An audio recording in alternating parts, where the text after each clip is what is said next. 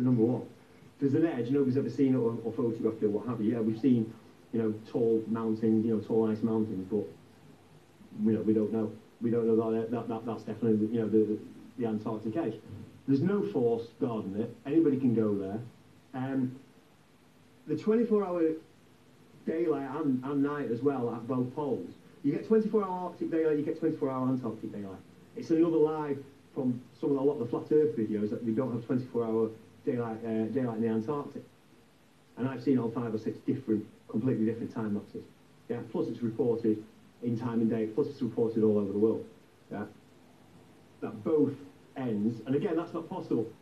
Yeah. The sun's doing. If the sun's, it's not. It's not got not this not got this kind of reach. There's 24-hour daylight at both poles, not at the same time, obviously, in the, the respective winters and summers.